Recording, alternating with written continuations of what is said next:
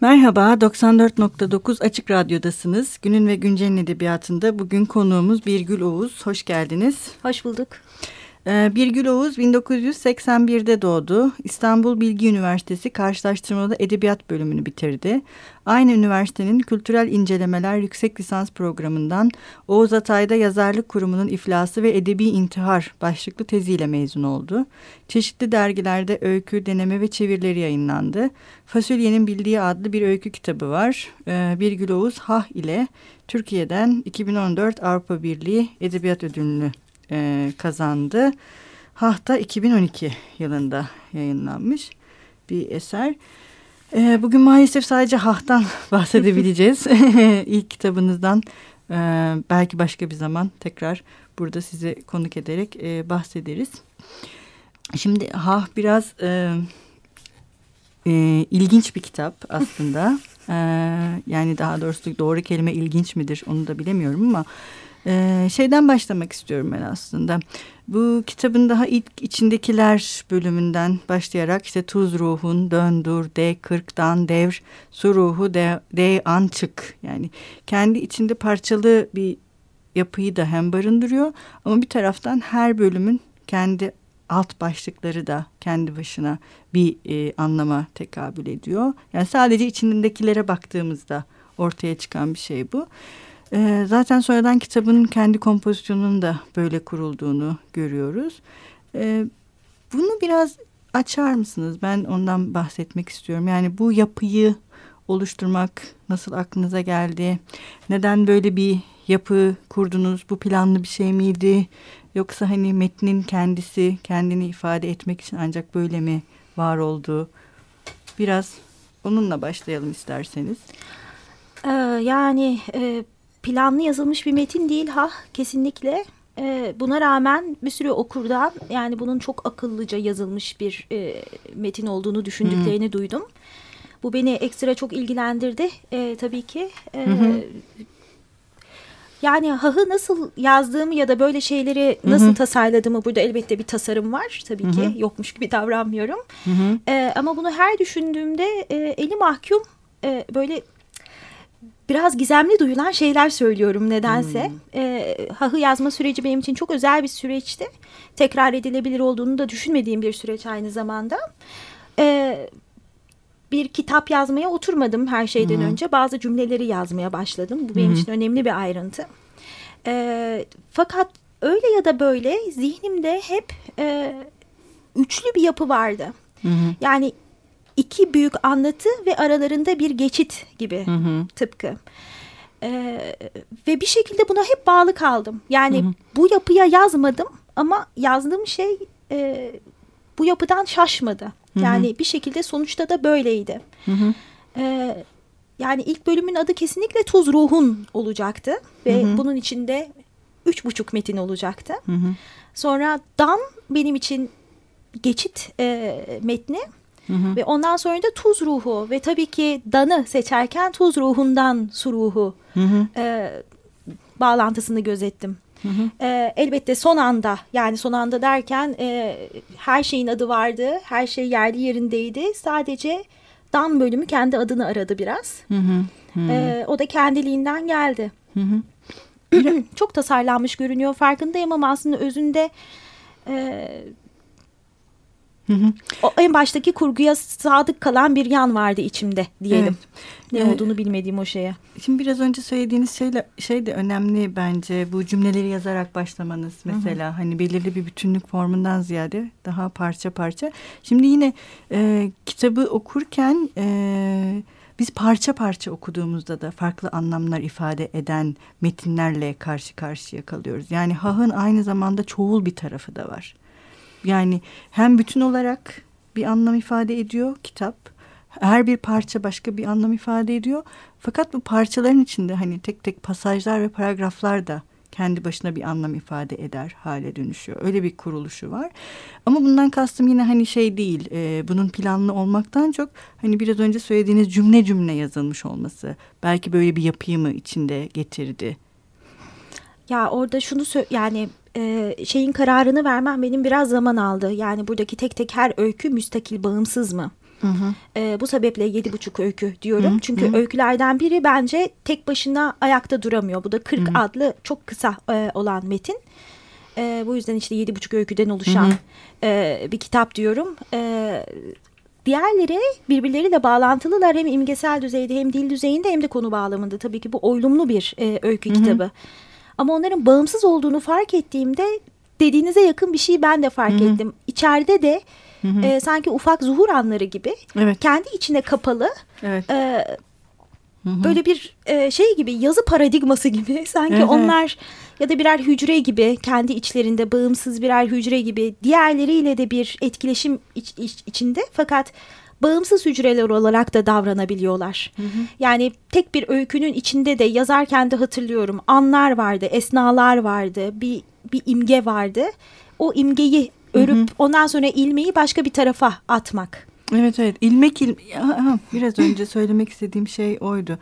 Ee, yani bu metinlerin bu şekilde bir araya getirilmesinde hani tam da bu ilmek ilmek atmak. Hani onlar aslında bir şeyi örüyorlar ve evet. hani o inşa sürecinin kendisini de görüyorsunuz aslında. Tek tek bir şeyi yani mesela ben şimdi istiyorum tekrar bu kitabı tam da bu konuştuğumuz şekilde okumak. Hani parça parça okuduğunda o ilmekler kendi arasında nasıl atılıyor hı hı. ve e, işte tam da bu hani kırkın tek başına ayakta kalamaması gibi yani o ilmikler nerede birleşiyor, nerede çıkıyor ya da o ilmikler kendi aralarında nasıl örülüyor ilişkisi e, bu kitap açısından önemli bir ilişki e, ve Evet, yazılırken de öyleydi ve e, cümle cümle yazmaktan kastım o benim için hı hı. yine çok sezgisel düzeyde e, belki gebe cümle dediğim bir cümle hı hı. tipi var. Hı hı. E, Bazen o cümleyi yüzlerce kere yazmam gerekiyor. Abartmıyorum. Kimseye de salık vermem yani böyle yazmayı. Gerçekten çok obsesif, çok zorlantılı bir çaba olduğu her yerinden belli.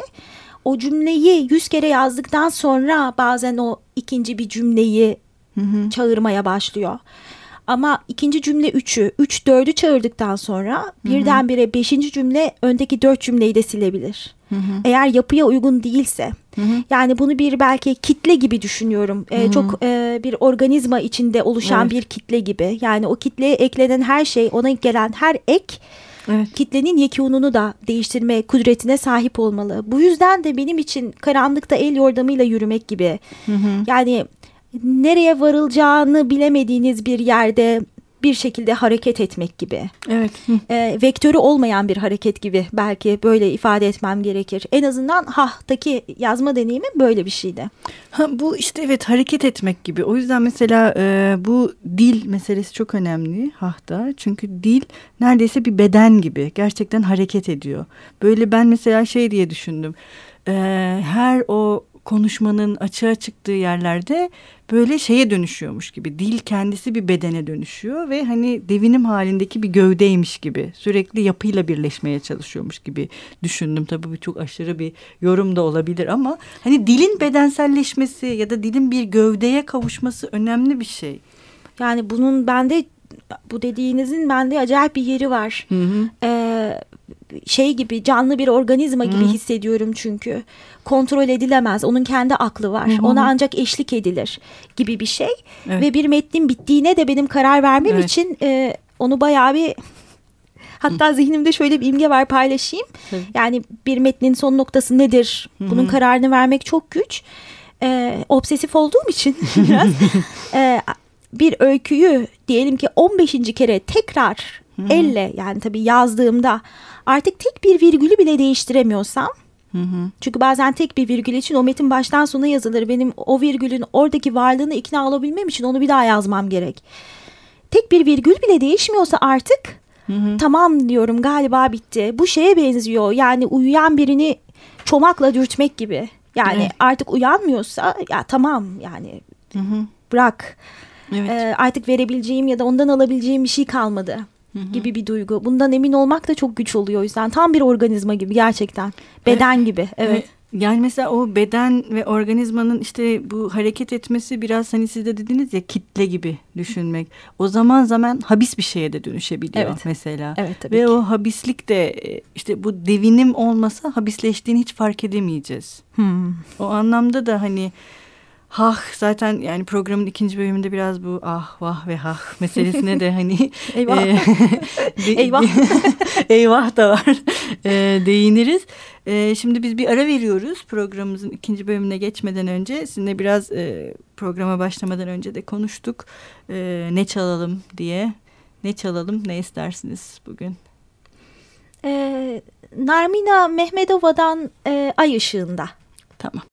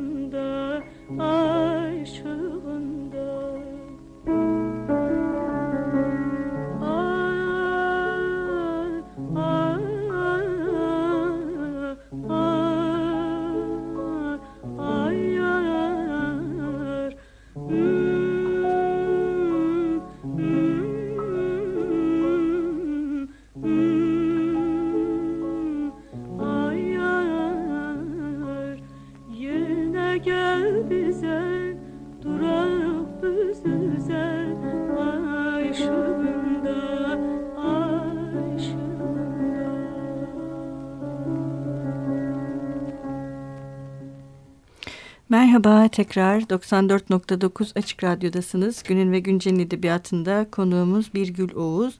Şimdi programın ilk bölümünde daha çok bu e, kitabın kendine has kompozisyonu, dil ve yapıyla ilişkisinden bahsettik. Tabii buradan devam edeceğiz. E, ve kitabın adı Hah zaten hani sesler.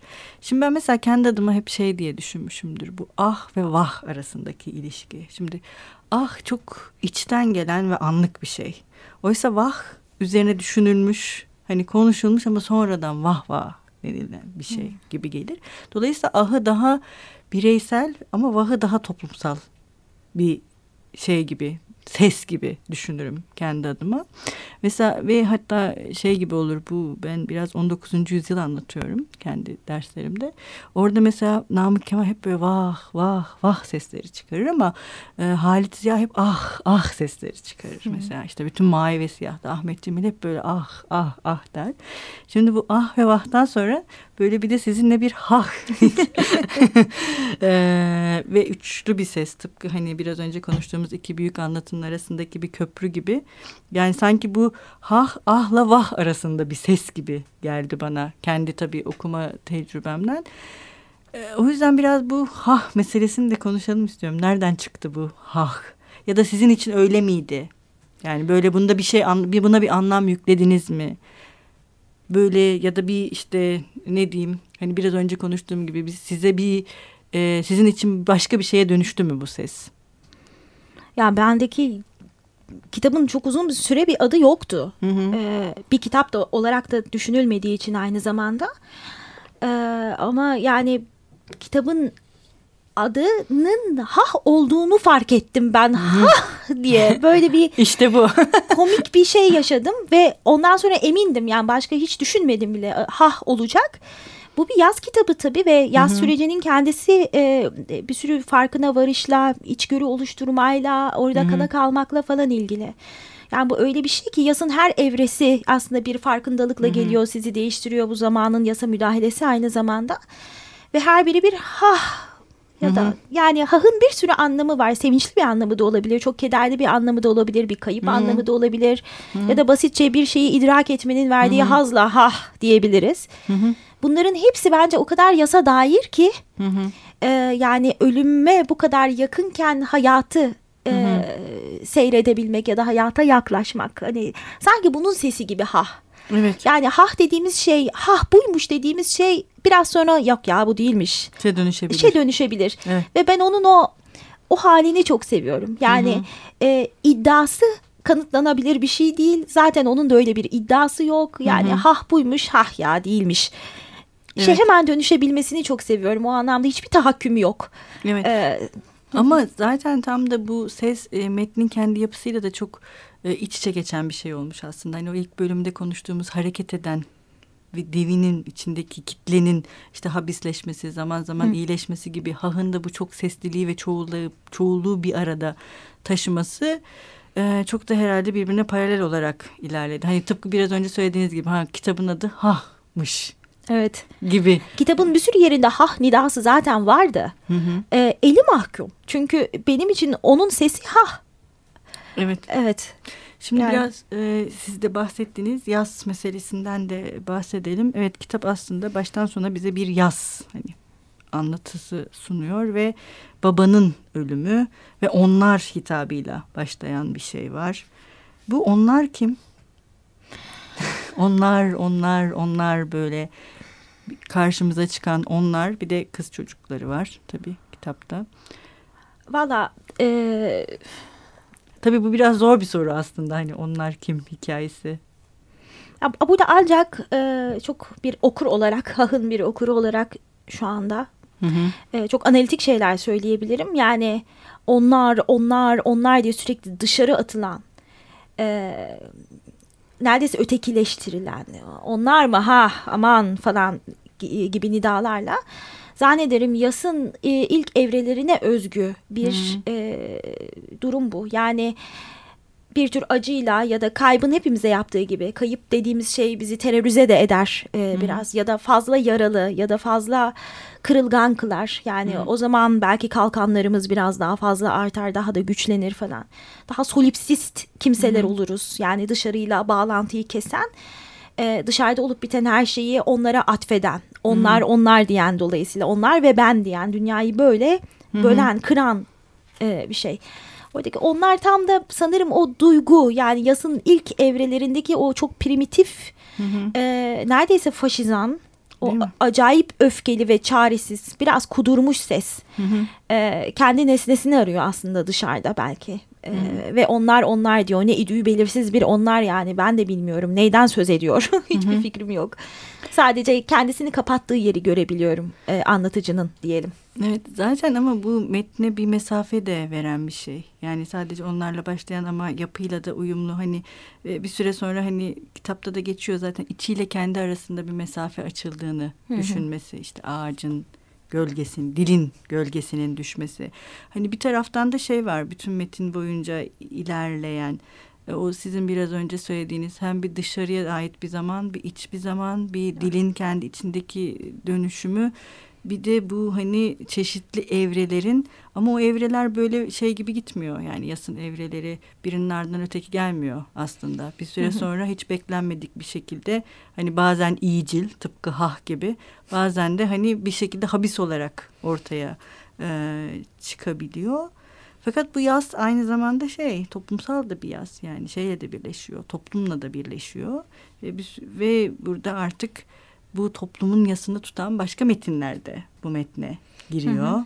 ve e, farklı farklı metinleri burada e, göstermişsiniz.